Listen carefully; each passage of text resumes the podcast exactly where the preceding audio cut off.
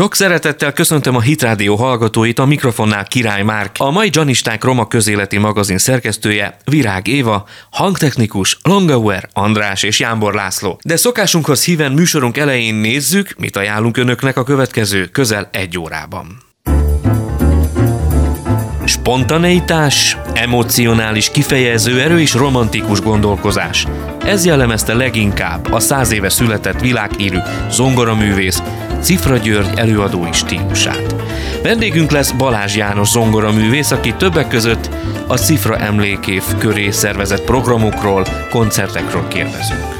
Kaposvári József díjat kapott nemrégiben Olá Gergő énekes.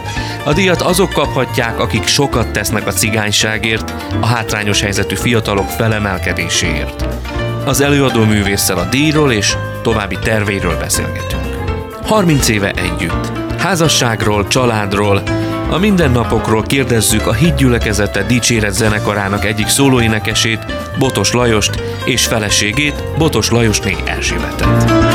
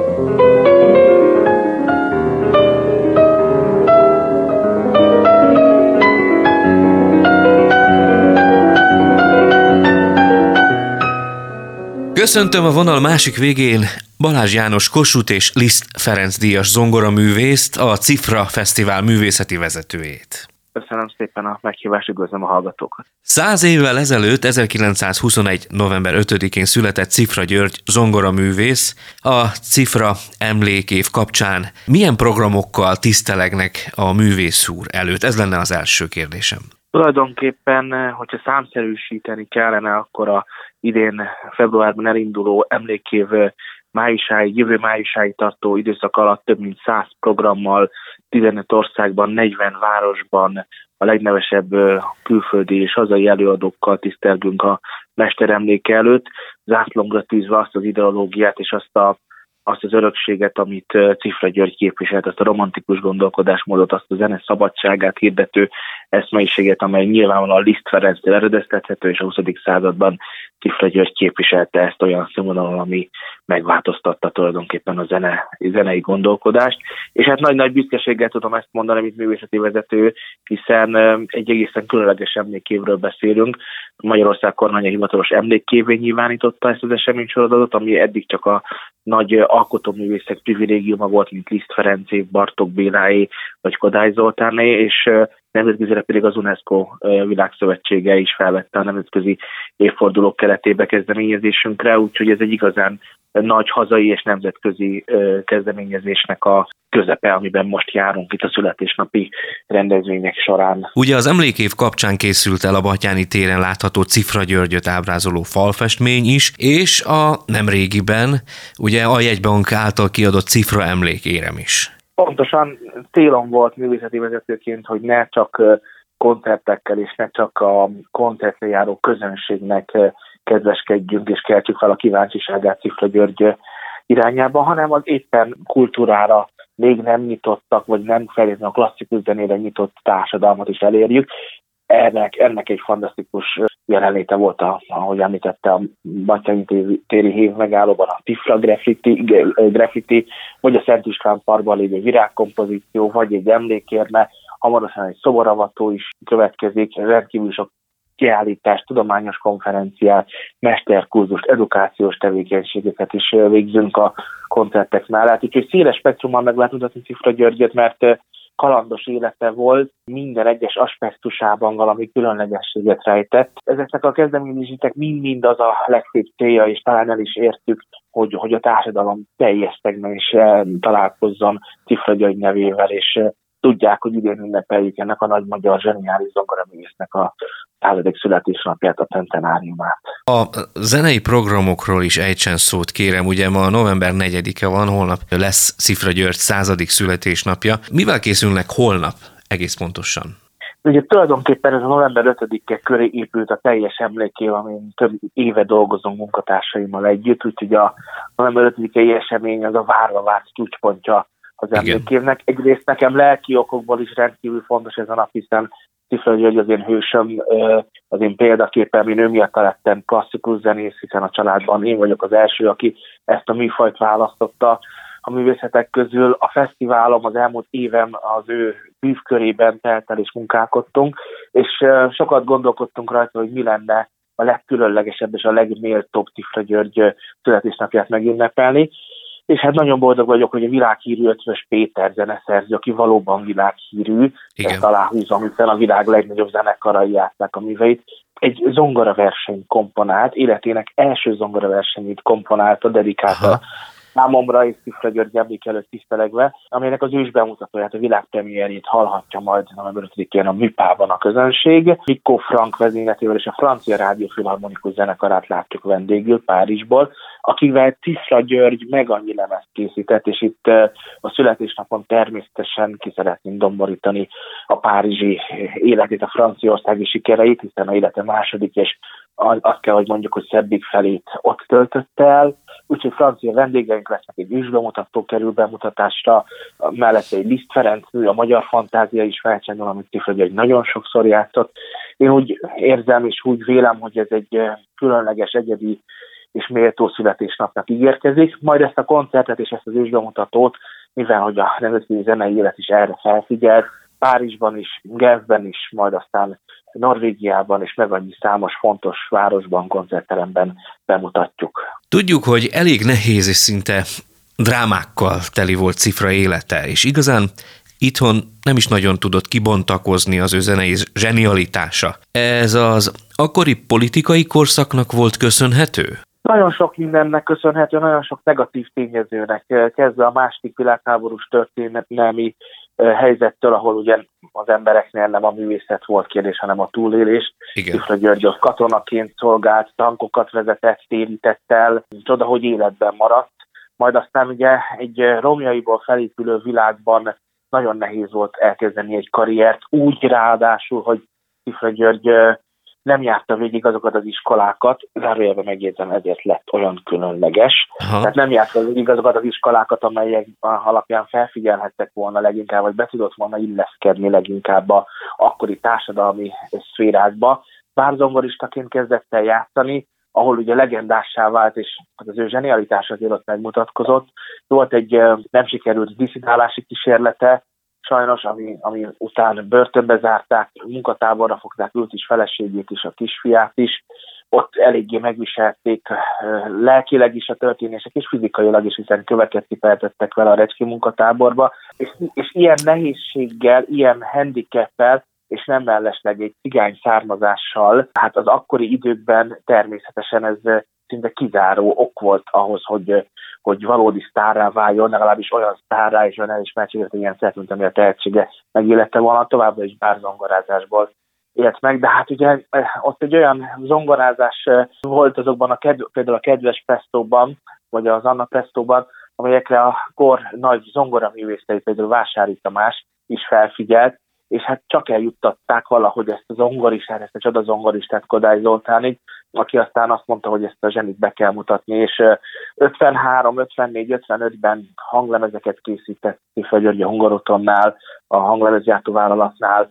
A Zeneakadémián már fellépett, 56-ban Liszt Ferenc díjat tüntették ki, tehát elindult egyfajta kibontakozásra, de hát ez természetesen nem az a világsiker volt, amit 56 után, amikor elhagyták Magyarországot, elért Franciaországban. És hát tudjuk jól, hogy a világsiker közepette ő egy alapítványt hozott létre, fiatalokat támogatott, miközben a világ csúcsán járt, mint zongoraművész, és a kalandos életútja nem ért véget, még ezzel mert sajnos elvesztette egy lakástűzben igen, a fiát. Igen.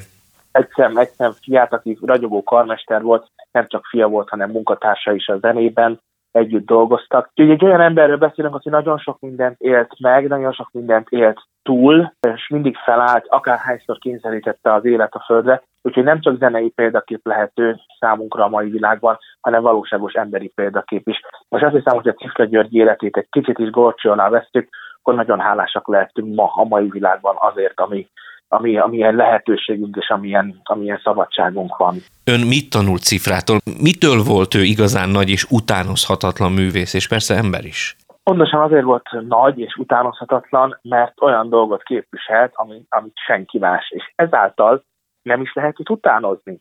Uh-huh. Nem is lehet őt lemásolni, és nem is szabad jó reményeket kergetni, mert ez, ha, ha meg akarnánk fogalmazni az ő zseniét, akkor, akkor minden szókevés lenne, és talán még a legnagyobb költők sem tudnák megfogalmazni, talán csak azzal, hogy a Jóisten homlokon csókolta, mert, mert elképzelhetetlenül tudott zongorázni a szó legszebb, legnemesebb, legvirtuózabb, legmélyebb értelmében.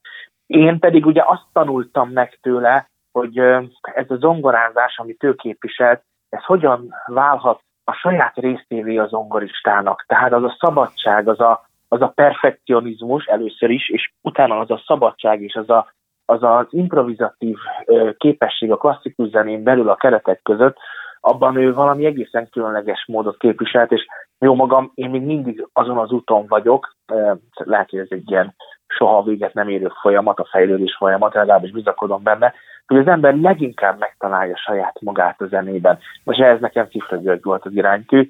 Emberként pedig én már 13 évesen elolvastam az önéletrajzi könyvét, és tudom, nyilván a hallgatók között is úgy van mindenkivel, hogy a saját problémája mindenkinek a legnagyobb, de azért a könyv elolvasása után, ahogy az előbb is említettem, az ember átértékeli a jó helyzetét, vagy a lehetőségeit. Most nem is voltál ez olyan régen, több, kicsivel több, mint 60 évvel ezelőtt beszélünk, egy olyan korszakról, ahol egy ilyen zseni nem tudott egyszerűen kibontakozni hazánkban. További sok-sok sikert kívánok a Cifra Fesztiválhoz. Kedves hallgatóink, Balázs János zongoraművésszel beszélgettem. Köszönöm, hogy a vendégünk volt. Köszönöm szépen a lehetőséget.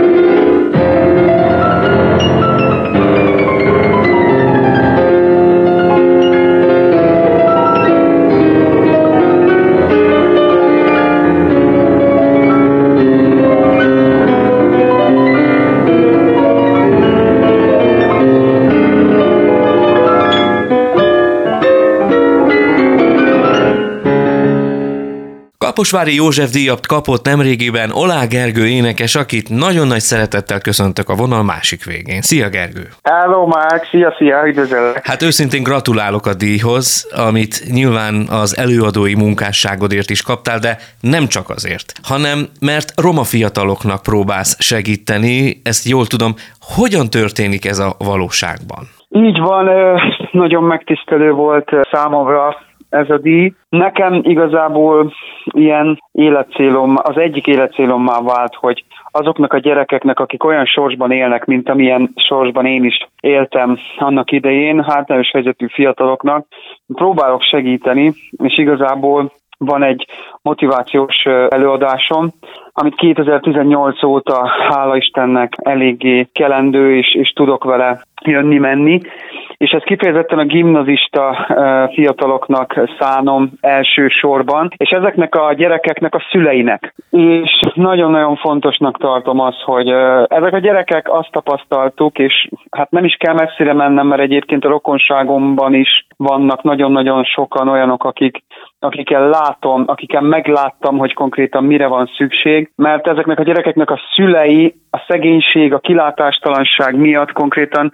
ugye ez annyira le tudja nyomni az ember lelkét, hogy már sok szülőnek nincs arra már ereje, vagy indítatása, hogy még motiválja a gyerekét, vagy utat mutasson neki, és én szeretném ezt így valahogy így pótolni, hogy elmenni ezekhez a gyerekekhez, és elmondani nekik, hogy van ettől sokkal jobb élet, és van ettől sokkal jobb út is, amire rá lehet lépni, és hála Istennek mindig nagyon-nagyon jók a visszajelzések ezektől a gyerekektől. Ez a programod, amit elviszel az iskolában, ezt úgy kell elképzelnünk, hogy zenével motiválod őket? Így van, a dalaimmal van összefűzve a mondani való. Ezt így már hál' Istennek jól sikerült. Egyébként nagyon nagy segítségemre volt az én pásztorom az Illés Kornél, aki nagyon sok mindenben segített, és egyébként 15 állomásos turnén is voltunk, amiben 9 állomáson ő is ott volt, és nagyon-nagyon ö, sikeres volt ez 2018-ban. És igen, a dalaimmal fésüljük össze a mondani valót, és így nem unalmas, nem ez a tanítás szaga van az egésznek, és nagyon lendületes, úgyhogy interaktív az egész, én kérdezem őket, aztán ők feltesznek kérdéseket nekem, szóval nagyon izgalmas, és, és nagyon-nagyon szeretem ezt csinálni. Egyébként, ahol te eddig megfordultál, ott mit tapasztaltál? Mivel küzdenek a roma fiatalok leginkább? Tehát milyen kihívásokkal kell szembenézniük? Igazából az, az, az a legnagyobb dolog, hogy nem kapják meg a figyelmet otthon a családtól, tehát több figyelemre várnak, és arra, tehát nem tudnak egy jót beszélgetni például az édesanyjukkal, vagy az apjukkal, és ez nagyon nagy hiány, ez nagyon nagy, hogy nem tudnak támaszkodni, de ez visszamenőleg generációra is, tehát az a szülő, aki ezt nem teszi meg a gyerekével, az valószínű, hogy azért nem teszi meg, mert ő sem kapta meg, és van az a verzió, hogy azt mondja az ember, hogy én nem így fogok csinálni a gyerekemmel, nem így fogok viselkedni, de sajnos van az a verzió is, aki beleesik ugyanabba a hibába, mint amit ő kapott meg gyerekként, hogy nem kapta meg a, a szeretetet, a megfelelő szeretetet, az útmutatást, a terelgetést, a fontos mondatokat. Nekem például az édesapám, mikor építőipari munkában voltam vele, és vittem neki a téglát, mélyen belém égett egy mondata a sok közül, de ez igazán, amikor vittem oda télen neki a téglát a hidegbe, hogy fiam, te nem így fogod keresni a kenyeredet, neked sokkal jobb életed lesz. Nekem ez nagyon-nagyon nagy erőt adott ez a mondat, és elkísér engem most is, és ezt is el szoktam mondani a, a fiataloknak. Tehát az előadásom az én életemből, tapasztalataimból, azokból a dolgokból, amiken már keresztül mentem, azokból próbálok nekik így egy kicsit beszélni és példát mutatni. Itt is felvállalod a megtérésedet, hogy megtértél Jézus Krisztushoz? Így van, így van. Nem, nem tudom ezt kihagyni, mert el szoktam mondani a fiataloknak, hogy szokták kérdezni, ugye, hogy mi az,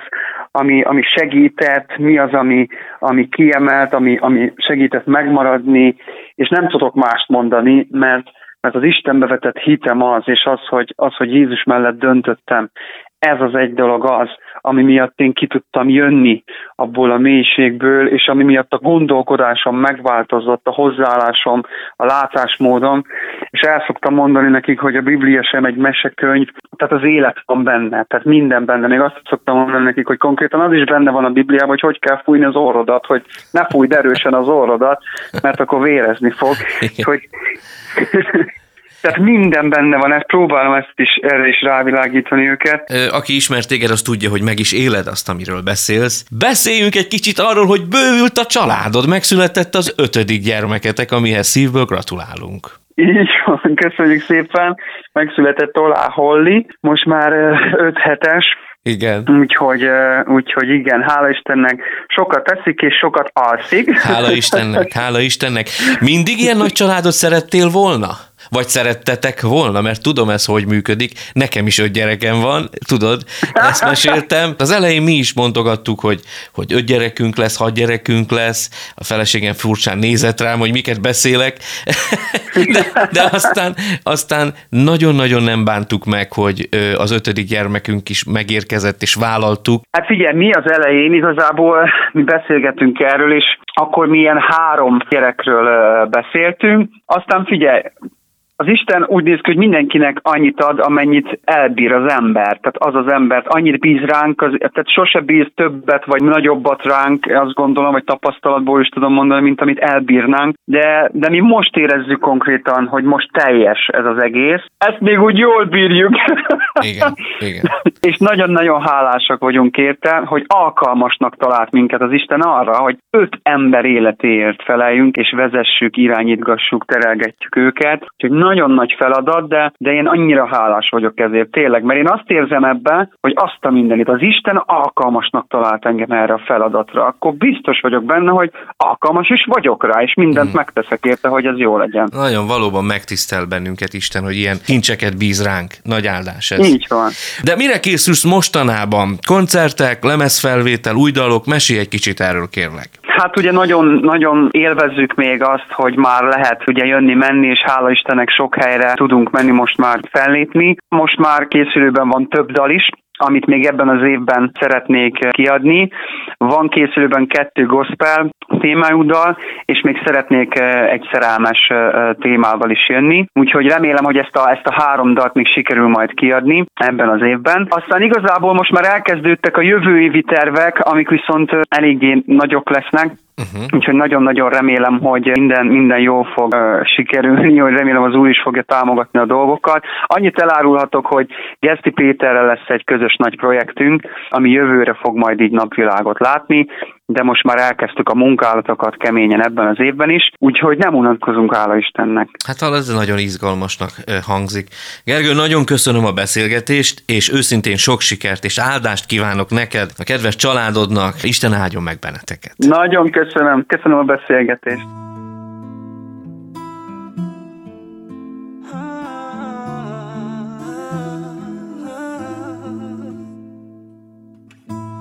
Azok a reggelek, amikor felkelek, alig várom, hogy hozzám is. Nehezen indulok el, már megint miattad kések el, de nem bánom, majd kimagyarázom. Bízhatsz bennem, én nem olyan vagyok, akinek bejönnek a rövid kapcsolatok, az örök életet tervezem veled, a mennyben is fogom a kezed. Neked születtem, nekem születtél. Te vagy, akit nekem szántasz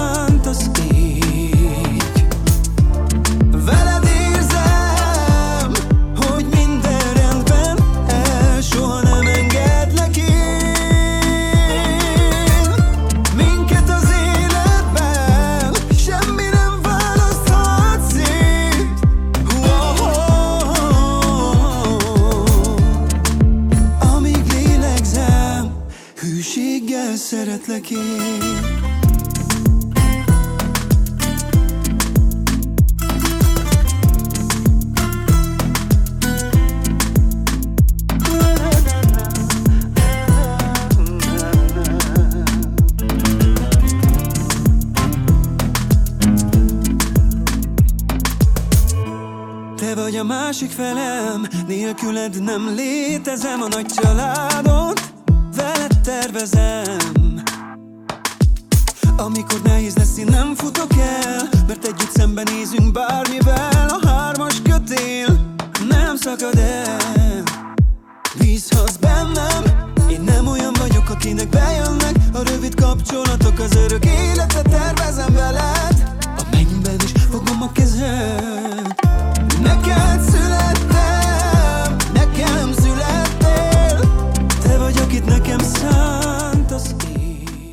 Sok szeretettel köszöntöm a stúdióban Botos Lajost, a Hídgyülekezete Dicséret zenekarának egyik szólóénekesét és kedves feleségét, Botos Lajosné Erzsébetet. Nagyon örülök, hogy itt vagytok. Mi köszönjük, és Sok szeretettel köszöntünk benneteket is, és a hallgatókat is. Család, házasság témában fogunk beszélgetni elsősorban már csak azért is, mert ha jól tudom, most ünneplitek a 30. házassági évfordulótokat, melyhez ezúton is szívből gratulálok. Nagyon Köszönjük. szépen köszönjük. Hol kezdődött a történetetek? Mármint hogy ismerkedtetek meg? Ugye az fontos, hogy mindketten ze- zenés cigány családból származtok. Meséljetek kérlek erről. Hogy kezdődött? Hogy kezdődött?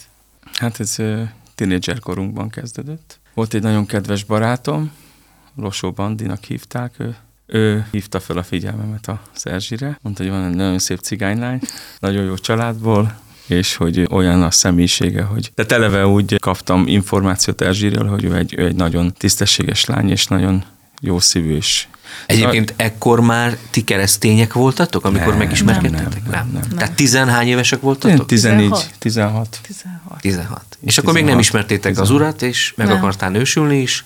Nem akart E- még nem nősülni. Én nősülni nem akartam, azt, Én azt nem, akartam, csak, nem. csak így, Igazából- tehát hogy fölhívta a figyelmet. Zenekart kerestem, mert én énekeltem, és a Bandi barátunk, ő zongorista volt, és mondta, hogy hát jó lenne, hogyha lenne még mellette valaki, vagy valakik, és akkor ö, felvitt ő hozzájuk. Náluk állandóan reggeltől estig tele volt a ház, muzsikáltak, aposom dobolt, a, a, a sógorom dobos volt szintén, a Feri, és az öccsen Robika, Robi, Aha, akkor még igen. nagyon kicsi akkor volt, nyolc éves volt. 7-8 éves, igen. Ő csak ott serte Aha. pertél, de kongázgatott, ugye? Igen, ugye, igen. igen, igen. Igen. Szóval így, úgy, úgy nagyon, nekem egyből nagyon tetszett a család, mert anyósom is olyan kedves volt, mert hát az egész, úgy, meg hát Lajost megláttam, aztán elkezdett énekelni, Aha. utána már nem volt sok kedvem énekelni, és aztán abba is hagytam az éneklést, mert gondoltam, énekeljen az, akit más is szívesen hallgat, én, én, nekem van jó önkritikám szerintem, és Aha. azt gondoltam, hogy akkor Az azok énekeljenek, akik tudnak hát is sajnáltam ezt egyébként, de hát másképp alakult ugye ez a dolog teljesen, mert eh, elkezdtem udvarolni az Erzsinek valamikor, De nem akkor. nem akkor, Mhm. nem akkor. Két megismertük egymást, és hát így volt egy ilyen vonzódás közöttünk, és körülbelül két év múlva elkezdtem udvarolni az Erzsinek, így konkrétan. Hát elkezdtünk járni, hát csak furcsa most már ezt így mondani, elég rég Akkor volt. úgy mondták. Már sokkal hivatalosabbak vagyunk Aha. ennél. És elmentem hivatalosan így eh, háztűznézőbe, meg Aha. minden, tehát megismertem a szüleit, Hát azt így nem részletezném, az nagyon érdekesre sikerült, de, de nagyon De támogattak nagyon jó volt. titeket egyébként? Tehát Hát a fele. Aposom nagyon, Apa- aposom apám, nagyon. igen. Hát ugye, ugye azért mindenki megnézi, hogy ki az, aki közeledik a gyereke felé, ha, Persze. hát ha normális, hogy De a apunak helyzet. egyből Tehát, szimpatikus volt Lajos, és nekem az volt a fontos. Aha, apunak a Aha. véleménye. Anyut nem vettem komolyan, hogy mit mond, mert hát ő kritikus volt mindig, és de viszont apám is nagyon. De Lajos tetszett neki első perctől. Hát ez kegyelem szerintem.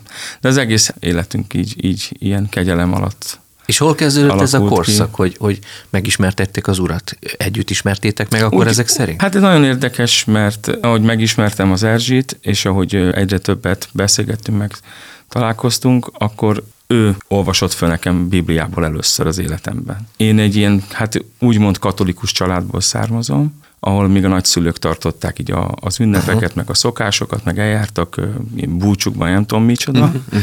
de már a szüleim generációja, ők már sokkal lazábban vették a szüleim, mi meg már szinte egyáltalán. Hát talán egy-két ilyen évféli misére jutottam el véletlenül Igen. így. Igen. Azt se tudom, hogy ott voltam vagy nem, nem, nem is, nem is Mi emlékszik így annyira. Ismerem az érzést, igen. hittanra, és voltunk első áldozók is, a két öcsémmel. És akkor az egyik randi alkalmával úgy gondoltad, hogy felolvasol a Bibliából? Nem, akkor már... Maga, Akkor maga, már- maga a, a beszélgetésünk témáig Mindig van mindig föl, hogy mi lesz fölmerült, hogy később. A, a, tehát Csak az élet nagy kérdése. az élet nagy tudod. kérdései. Igen, hogy mi lesz, mi van a halál értelme. után, hogy együtt leszünk ott is, vagy Hogy külön, lesz vagy mi Aha. lesz, és akkor volt, mikor sírtunk is. És neked volt erre válaszod a Bibliából, és Nem, megmutattad hát Lajos? nem, válasz nem volt, de kerestük, és ö, Tehát nem voltam én akkor a hívő, tehát én csak igaz, hogy minden este imádkoztam, nem mertem úgy aludni, mert ugye a nagyanyám az belém hát igen, nevelte. nevelték, voltunk nevelve, igen. Igen, a mi atyánk az meg volt, meg más is, amit úgy a saját szavaimmal. Ja, és igen, azért elmondanám, hogy mielőtt Lajos szólt nekem, hogy szeretne nekem udvarolni, vagyis járni szeretne velem, én azelőtt egy pár nappal imádkoztam, hogy most már küldje el a férjemet, Hoppá. mert most már Tehát értem, hogy miért mondod, hogy kegyelem volt így visszatekintve nagyon, 30 nagyon. évet. És körülbelül két nap múlva. Ú, de jó. Megjelentem Igen, ez így volt. színen. Igen. Hát nagyon érdekes tényleg így visszagondolni, hogy milyen, mennyire az úr van mögötte még világi bűnös állapotban is az embernek a, az életébe feje tetejére állít mindent. Tehát amit én elterveztem, úgy, tehát előtte még így tinédzserként, hogy majd zenész leszek, meg majd minden. Fú, hát a házasságtól attól én, attól én írtoztam, meg minden, de, de ahogy megismertem az Erzsit, az számomra az egy olyan, olyan helyzet volt, hogy egyszerűen a szívemben elkezdtem érezni, hogy most vagy soha. Tehát, hogy vagy, vagy vele összeházasodom, és, és együtt fogjuk leélni az életünket, vagy soha senkivel. Tehát egyszerűen nekem nem, nem, nem volt alternatíva, és ez mai napig így van, hogy egyszerűen ezt végig gondolom, és egyszerűen tud, tudja a szívem belül, hogy ez csak így lenni. Tehát most, most tényleg ilyen, ilyen, ilyen nagyon költői, meg ilyen nagyon drámainak hangzik, de egyszerűen tényleg úgy voltunk mind a ketten, hogy, hogy erre vagyunk rendelve. Egymásnak vagy De úgy, hogy még nem ismertük az Urat, és nem ismertük a... Tehát személyesen nem tértünk meg, és nem fogadtuk be Jézust az életünkbe, hanem csak volt egy ilyen... Tehát egy olyan hit, ami, ami így a, a, az embert valahogy az Isten félelemben meg, megtartja.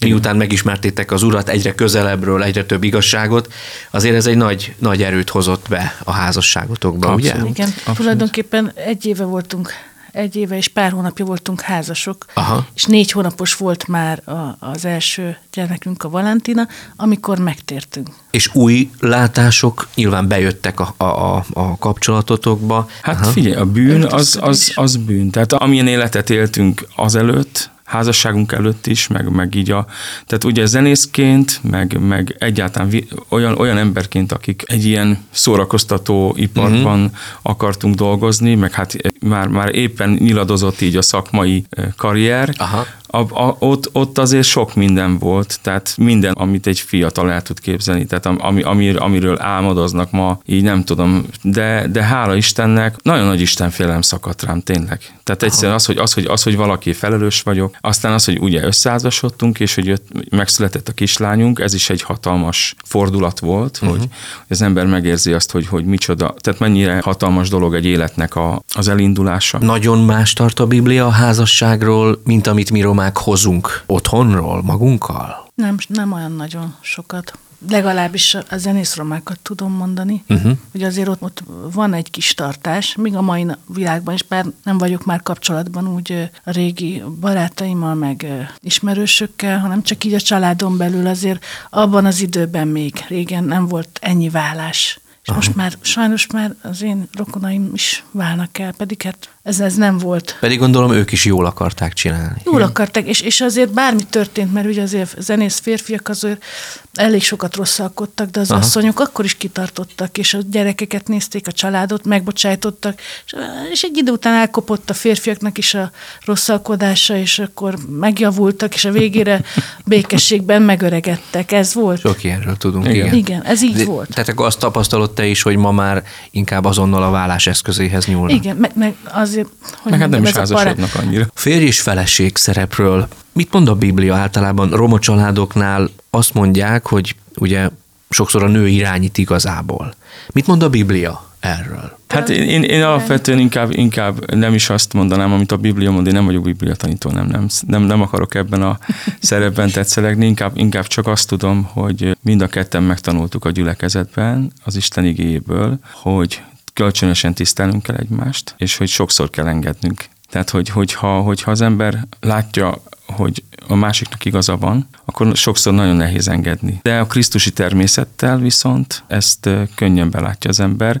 Hát természetesen nálunk is Igen, néha... tehát mondod, hogy nehéz engedni, de roma férfiaknál ez az azért ez még nehezebb. A nem? Lajos nem olyan, mint Hát a roma nézd, férfiak, nézd én, én ezért, ezért is mondom, hogy nagyon nagy kegyelem van az életünkön. Valahogy úgy éreztük, hogy mi, mi nem, nem akarunk, nem is tudunk olyanok lenni, nem is akarunk Igen. Igen. olyanok lenni, mint mások, hanem valahogy van egy ilyen személyes vezetésünk, amit, amit tényleg csodálkoztunk is rajta, nagyon sok családnál láttuk azt, ezt, amit mondasz te is, hogy így férfi dominancia van. Persze ez megvan sok, sok dologban, de tehát nem akarok én se ilyen, nem akartam soha ilyen begyepesedett lenni, tehát egyszerűen tudtam, hogy az Erzsinek igaza van dol- dolgokban, jobban látja a neveltetéséből fakadóan az ő családi hagyományai bizonyos dolgokban értékesebbek voltak, amit ő hozott, úgy mondom, hogy a házasságban, tehát jobb, jobb Igen. látásuk volt dolgokról. Az természetesen az ember, hogyha, hogyha nem ellensége magának, tehát hogyha nem akarja mindenképpen az igazát bizonyítani, akkor egyszerűen csak szembenéz vele, hogy, hogy hát tök jó, a másik jobban Igen. tudja. Ami jó, azt megtartottátok. Így van, így van. Mennyire, mennyire engedtétek, hogy beleszóljanak például a szülők egyik vagy másik oldalról a házasságotokba? Az Fú. Én oldalról sem. Határt húztatok. Hát én is nagyon igyekeztem. Én is nagyon igyekeztem. Ú, nagyon nehéz kérdés, mert talán mindenki megtért így a családban. Aha. Szüleim is, testvéreim is.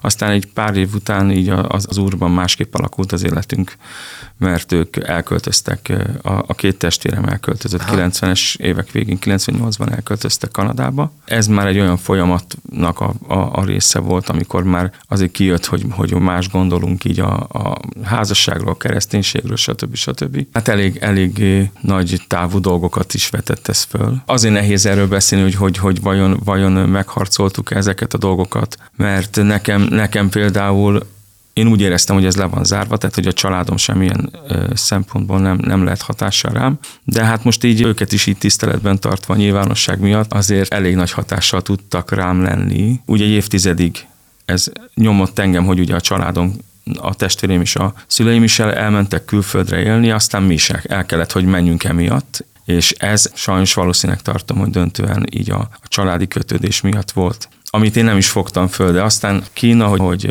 megláttuk ezt az egész helyzetet, és újraértékeltük az életünket, akkor rövid időn belül kiderült számunkra, hogy miről van szó, tehát hogy, hogy valószínűleg nem, nem ez volt az a mi Istenünknek a tökéletes terve, Rukti. és az ott adott az úr kegyelmet, ami szerintem talán még nagyobb csoda, mint, a, mint sokszor mint a megtérésünk, hogy úgy vissza tudtunk térni. Pár évvel ezelőtt lent muzsikáltatok Pécset Friderikával a Kodály központban. És ott te énekeltél egy szólót, és előtte nagyon őszintén beszéltél. és én ott ültem, és nagyon megérintett, amit mondtál. Emlékszem, azt a mondatot használtad, hogy megcsúszott a lábam alatt a talaj. Ez fölért egy prédikációval, fölért egy hát. evangélium hirdetés énekelésével, amit te ott fölvállaltál, és utána elénekelted az Indulj el vissza igen. című dalt. Egyébként visszatérve, sok gyermeket terveztetek? Én igen. Hány?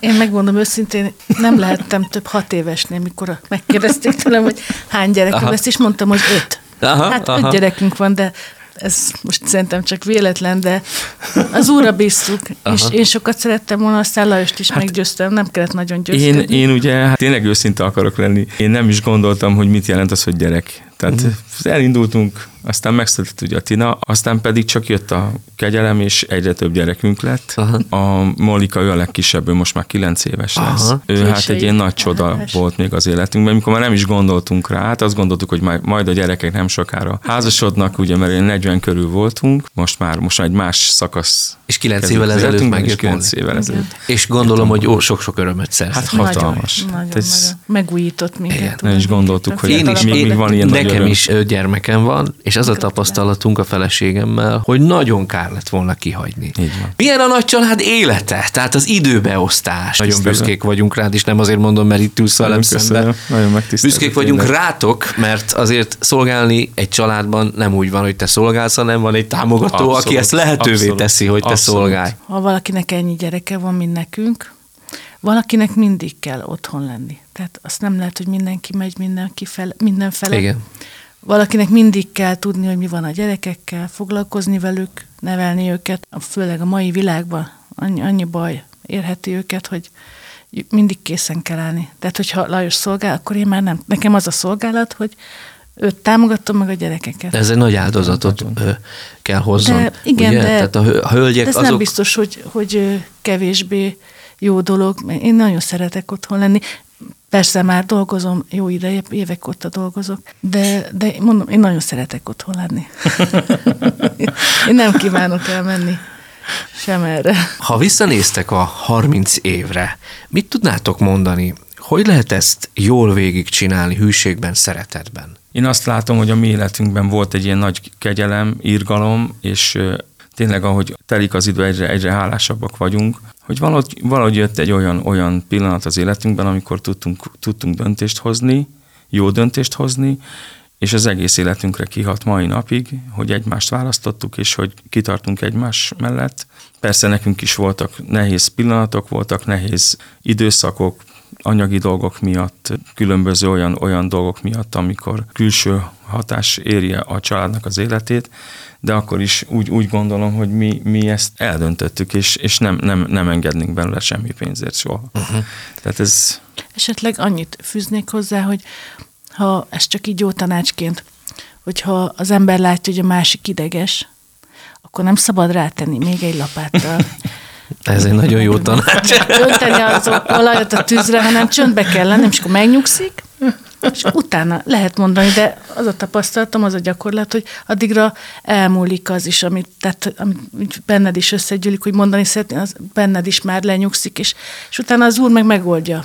Uh-huh. Mert látja, vagy szólsz, hogy hát ezt old meg, uram, és megoldja. De valaki mondta, Béla bácsiék mondták, hogy egyszerre sosem szabad idegesnek lenni. Azt a papigrác mondta nekünk igazából, tehát mi hoztunk egy döntést, és ez tök jó, meg, meg minden, de ha nincs az úr munkája, ha nincs német Sándor és Judit, és nincs Így a hídgyülekezete, és nincs az az, az a az életpálya, amit az Úr így az életünkben elgondolt, amit, amit úgy látunk, hogy ez, ez az elhívásunk, akkor, akkor nem tudom megmondani, hogy, hogy sikerült volna. Mi eldöntöttük, és az, a, az Úr pedig így az ő csatornáink keresztül adott hozzá erőt, meg muníciót, meg kegyelmet, meg tényleg így a, a, az ige nem is tudom, hogy mióta, de annyira természetes az, hogy az, az igét hallgatjuk, és igyekszünk Igen. megtartani. Hogy... Én is, amikor házassági évfordulónk van, mindig erről emlékezünk meg, hogy egyszerűen nem lennénk azok. Tehát nekünk, akik benne vagyunk, ez nem túlzás, nem költői túlzás, azt mondjuk, hogy tényleg Jézus Krisztusnak a kegyelme az, ami a mi házasságunkat működővé, áldottá, gyümölcsözővé Abszolút. tette. Így van. És, és ezt kívülről, akik ebben nincsenek benne, el se tudják képzelni, mert ez egy titok, tényleg, ahogy mondja is a Biblia, hogy nem tudok azonosulni ezzel, amit mondtok. Mit mondanátok azoknak a fiataloknak, akik most hallgatnak bennünket, párválasztás előtt vannak, romák is, mit tanácsolnátok nekik, mire figyeljenek leginkább most a párválasztás előtt? Ami eszetekbe hát az jut. elsősorban. Aha. Tegyen bizonságot az úr a szívükben, hogy jól döntöttek-e, Kérdezzék meg a szüleiket is, mert szerintem Igen. nagyon jó, főleg, hogyha keresztények a szülők, hogy mit mondanak. Meg kell nézni a választottnak a szüleit is, a házasságát, uh-huh. hogy mi hogyan vannak. Hát mindenképpen tehát a ti gyermekeitek már? A, a, döntés az övéké. Persze. Tehát Igen. azt, azt, persze. Ez az nem, biztos, persze, nem persze. én döntök helyettük, csak... Ti, a ti gyermekeitek házasok már? Egyetlen egy. Egy a Noémi. Igen, májusban Szerintem. volt az eskü. Gratulálunk innen is neki. És hogy, hogy tudtátok ezt végig menedzselni? szülőként. Nehéz volt ez? Abból a szempontból volt nehéz, ugye, mert pont a pandémia idejére esett az oh. egybenjárásuk. Tehát uh-huh. amikor elkezdtek ismerkedni, akkor még nem volt, az Igen. úgy két Igen. és fél éve volt körülbelül. És ahogy elindult a pandémia, akkor viszont nagyon nehéz helyzetbe kerültek, azt láttuk. Ugye mi igyekeztünk a gyerekeket úgy nevelni, hogy, hogy hűségesek legyenek az úrhoz, a gyülekezethez, Igen. hozzánk Igen. is tisztelettel álljanak, meg, meg ugye egyáltalán így keresztény értékeket igyekeztünk átadni nekik, és azért megvan az a bizalom, hogy, hogy azért ők tehát olyan gyümölcsöket teremtek már mostanra, hogy bízunk bennük maximálisan, tehát hogy, hogy ők jó döntéseket hoznak majd az életükben, és ahogy, ahogy jöttek így bemutatkozni, hogy most szeretnék, szeretnék a kapcsolatukat ugye hivatalossá tenni, Aha. stb. Megkeresett a vőlegénye, és igazából, igazából az ember érzi, hogyha, hogyha megvan közöttük a jó kapcsolat, és uh-huh. látod, a, látod a szemükben az örömöt, azt, hogy, azt, hogy tényleg, tényleg megvan, a, megvan a lehetőség arra, hogy ők ketten boldogok legyenek, uh-huh. akkor a többit az úr az, az elvégzi, meg hát minden szülő igyekszik támogatni hogy ne, nagyon jó, hogy erről beszélsz, mert sokan vagyunk még ezelőtt. Én is, nekem is van három lányom, és már most imádkozom értük, hogy, hogy, hogy uram, adjál igen, nekik jó, jó házastársat.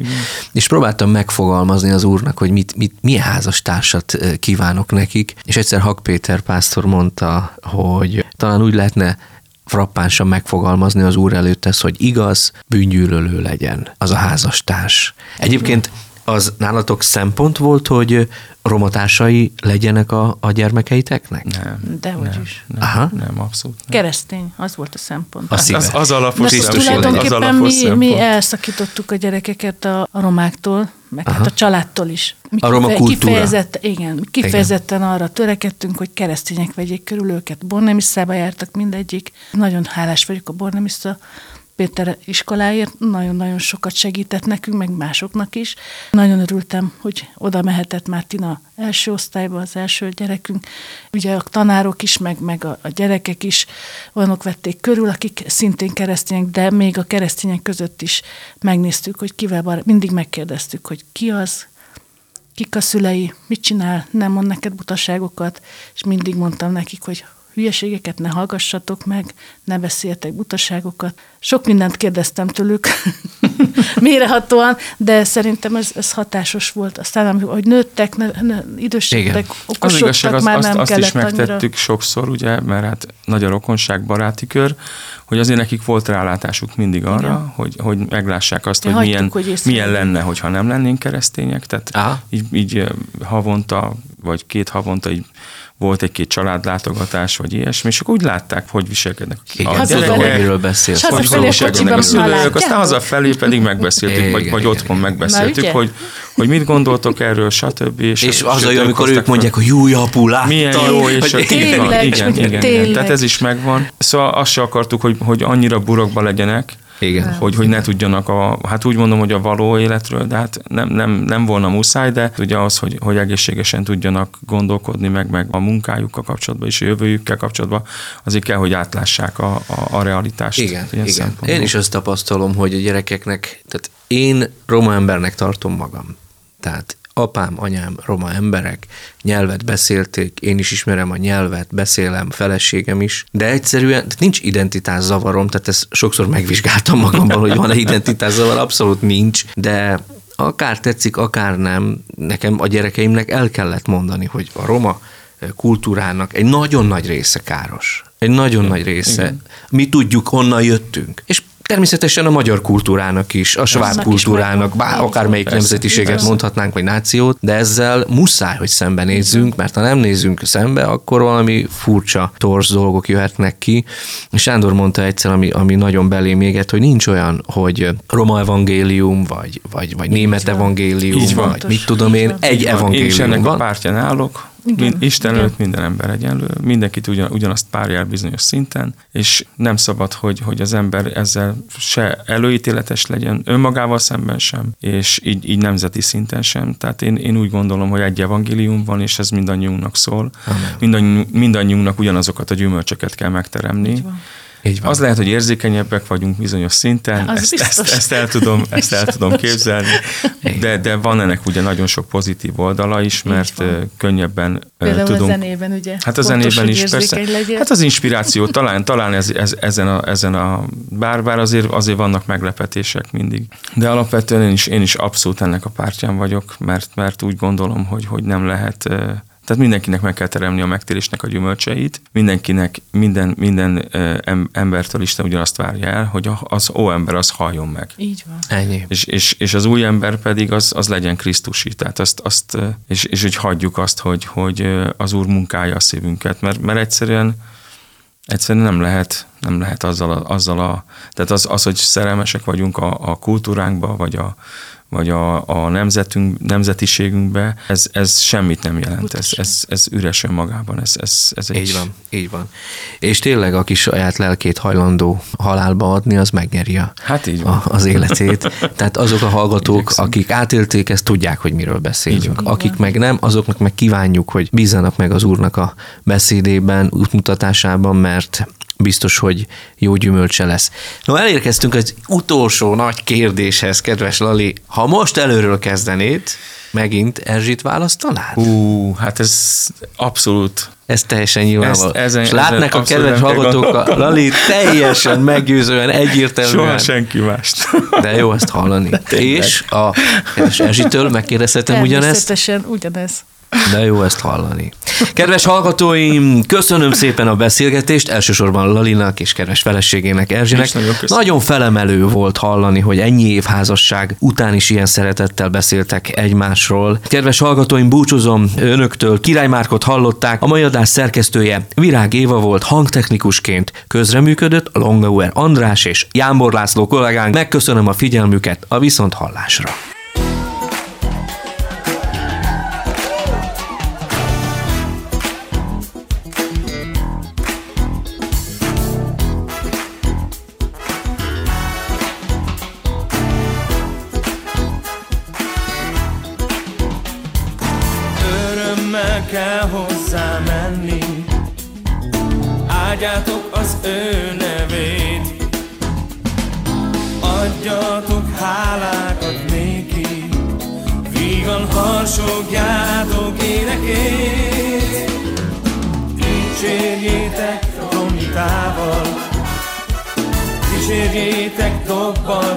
song.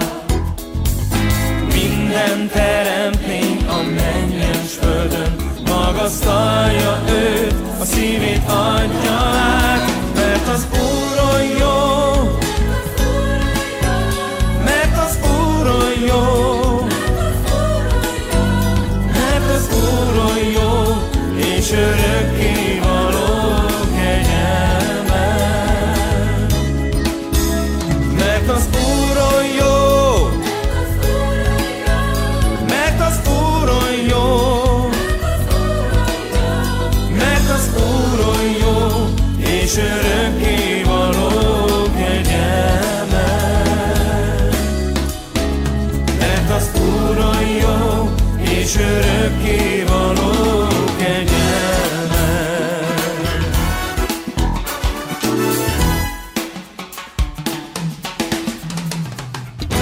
Jézus az út és az élet, ő alkotott minket. Gyertek, hódoljunk most néki, kapcsolat dicsérjük, zengjük énekét.